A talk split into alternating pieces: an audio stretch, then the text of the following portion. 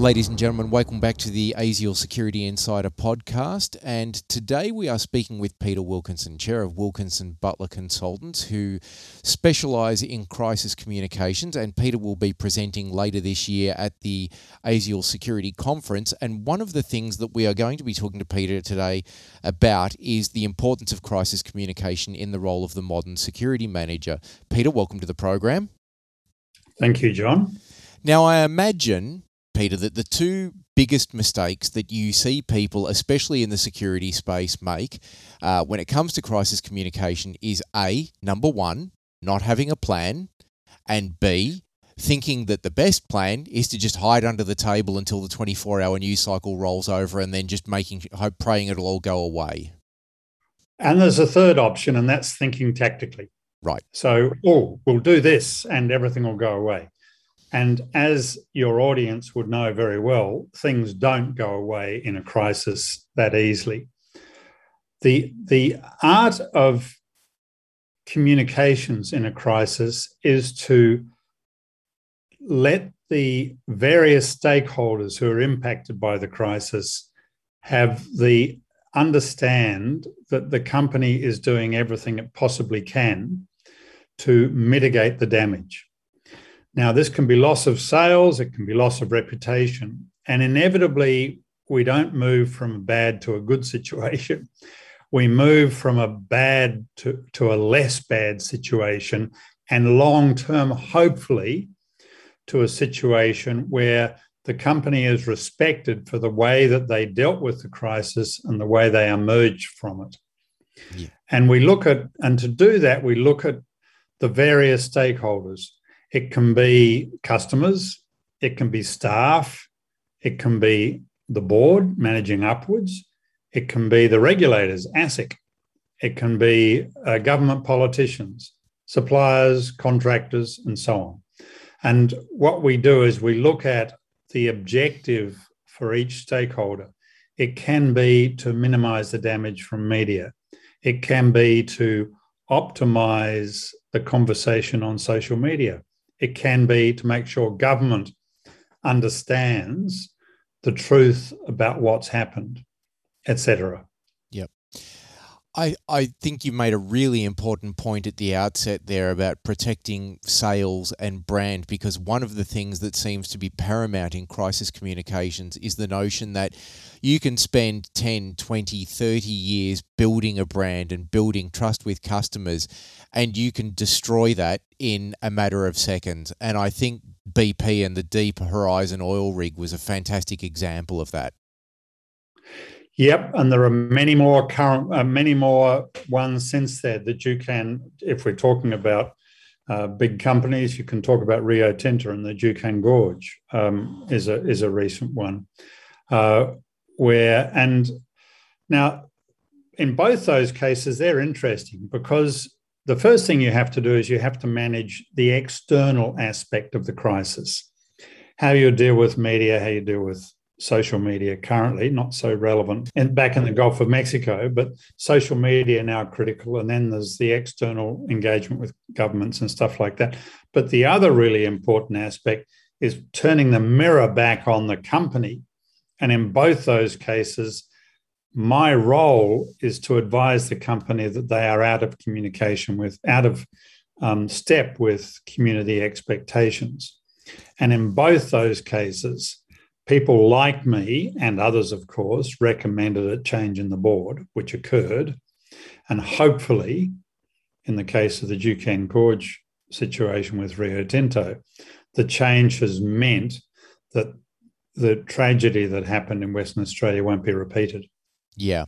And I think there's a couple of basic fundamental principles that you know security managers through working with people like you can really hopefully help the board understand from a security point of view and, and perhaps I'll get you to walk us through some of those but you know there's a big difference between scapegoating and genuinely taking ownership of a situation and showing how you understand the problem and what you're going to do differently moving forward. Is and you know, so what are some of the biggest mistakes that you see organizations making in these areas?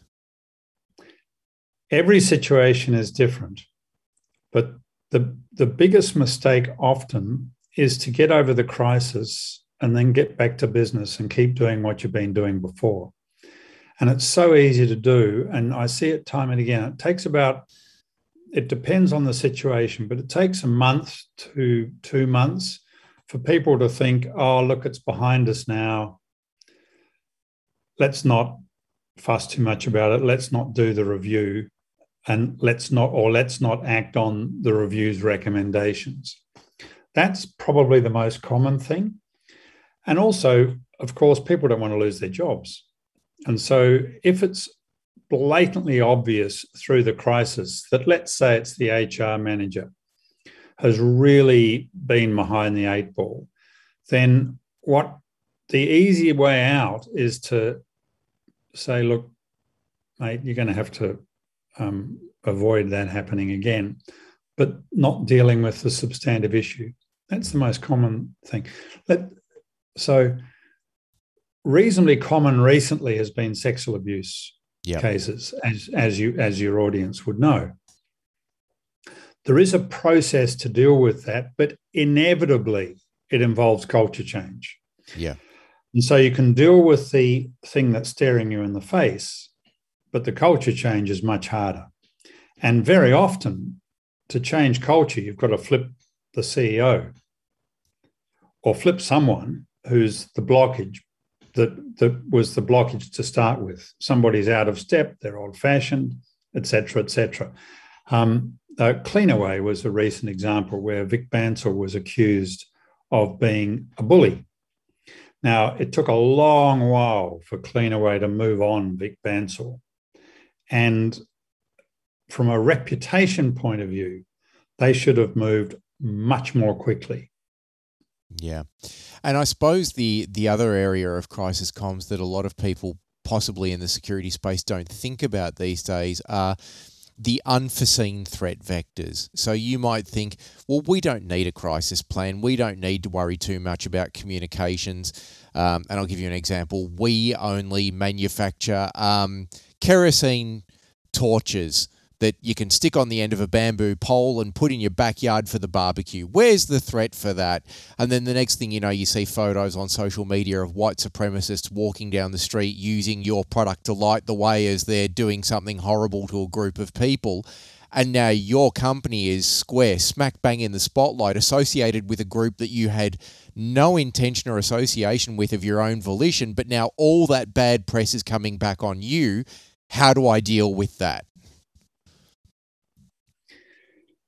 Yes. So dealing with that specific case on the fly, that is a, to start with, I'd be looking at um, my customers. Yeah. And so I'd need to engage with my customers. So I'd be on the phone to Bunnings very quickly to say, we are doing this and this and this to, to, um, to tell the truth about our bamboo lanterns. I'd be also working direct to customer to say this isn't a this isn't a white supremacist thing, this is about having nice barbecues yeah. without mozzies. Yeah, um, and that may involve advertising, but it may not. That may be an uneconomic way for a SME to deal with a situation like that. Yeah. The, then there's media. Then there are a variety of other things that you can do. Um, little little um, uh, point of sale things that you can do to regain reputation. The important thing there is that people will forget that incident as yep. long as it's not repeated. Yeah. People will forget that incident.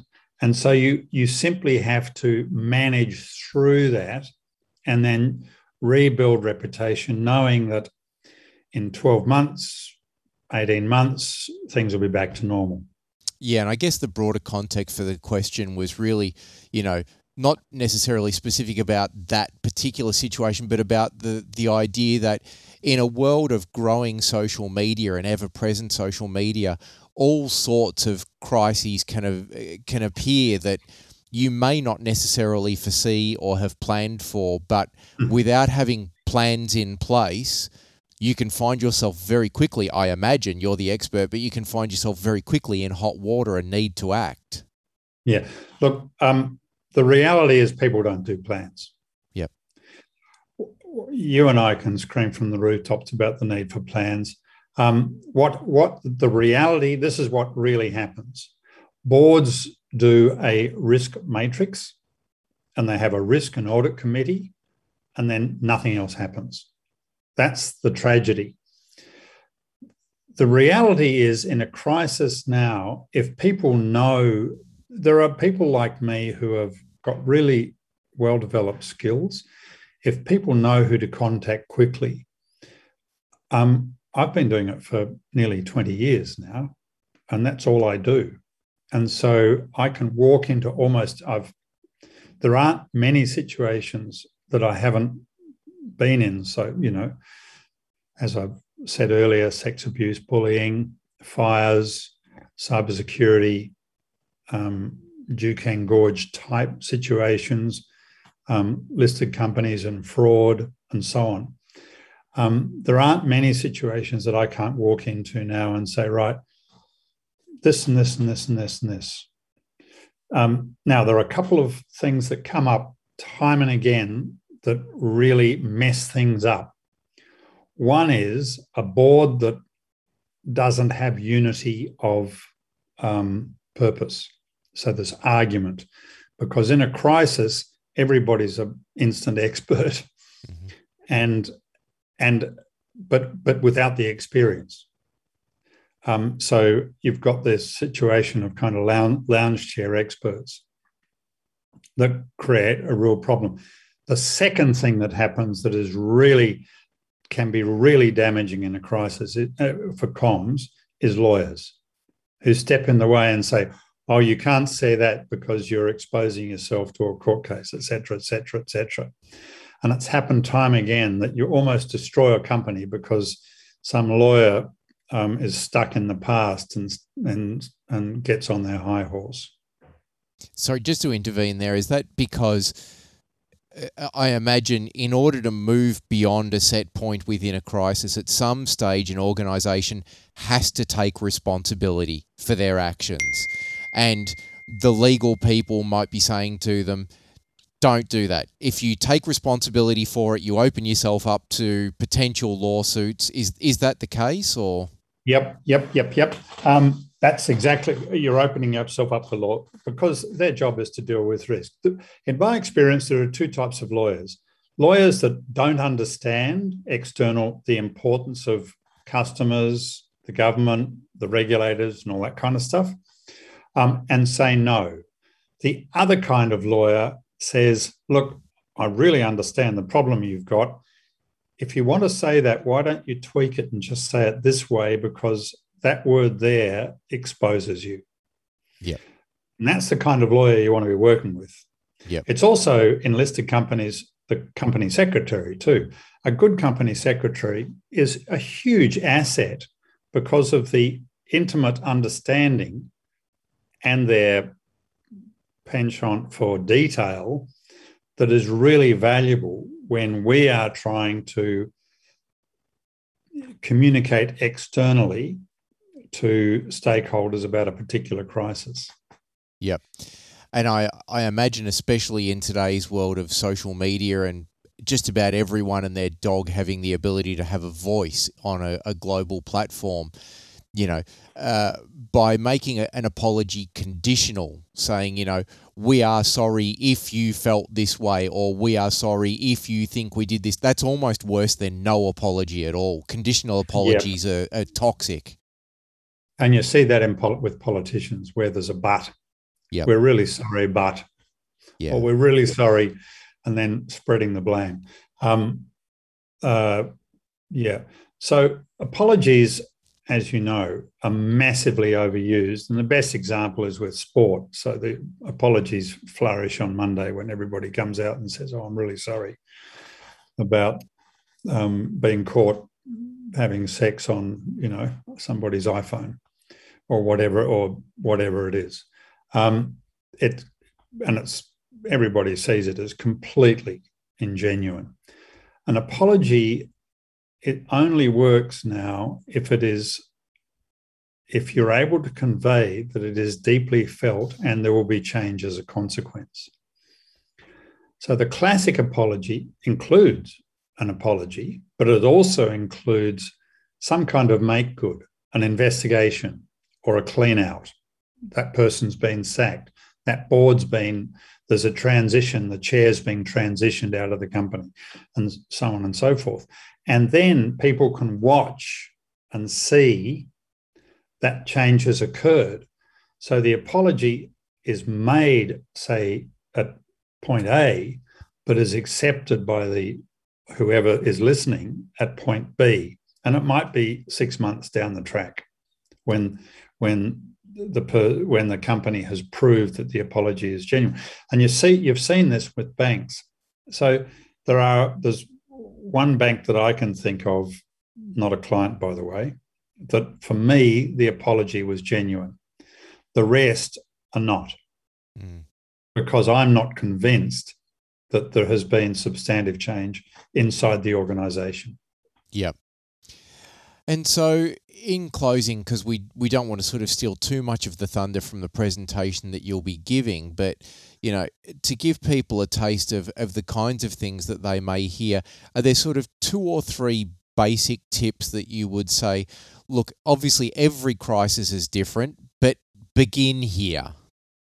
So, well, my presentation will be very practical. Um, the seven questions to ask a journalist to help you decide whether there's a benefit or a risk in doing an interview. Um, how to deal with social media. But I'll just give you one, and then there's sp- tips for spokespeople. I'll give you one tip. Um, when we talk about a spokesperson speaking up and out, that is very real.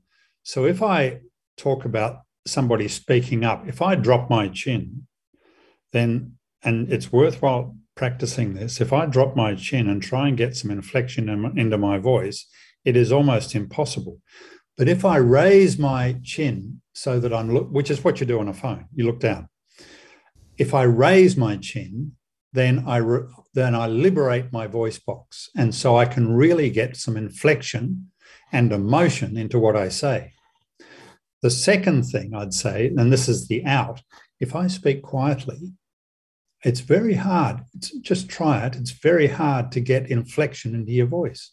It's just really hard.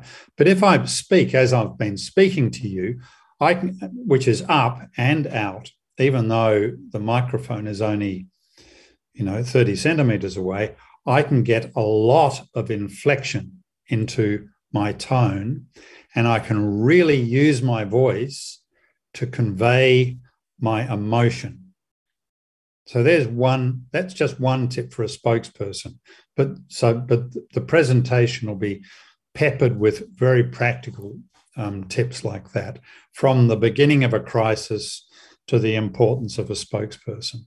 And just in closing on the importance of a spokesperson, I think that that's something that's often lost on a lot of organizations and again, correct me if I'm wrong, which is have an appointed spokesperson, one person who is appropriately trained, appropriately briefed, who is going to be the center of contact for any questions, not 20 different people across the organization giving a, a range of different opinions. Would that be the case?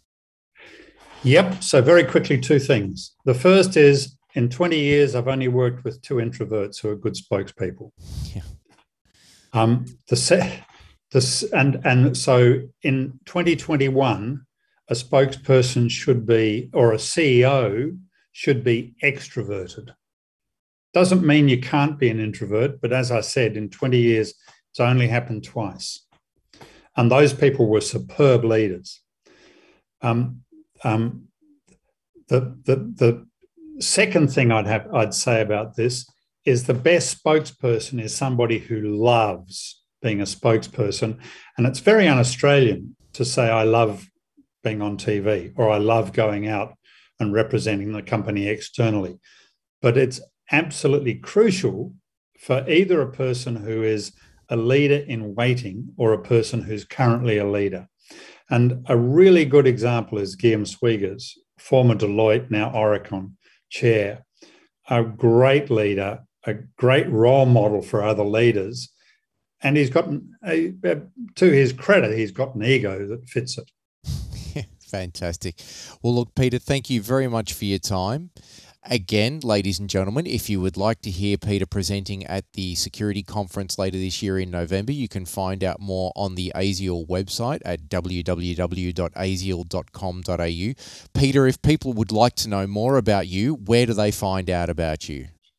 I'm really hard. I'm really easy to find on Google. Just Google Peter Wilkinson. There's a dentist who pops up. I don't do teeth.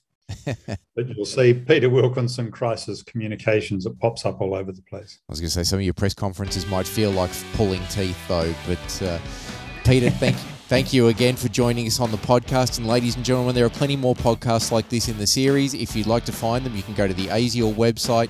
You can find them on Google Play, Blubrry, Spotify, iTunes, and all of the other great places that you find podcasts. And we look forward to talking to you on the next one.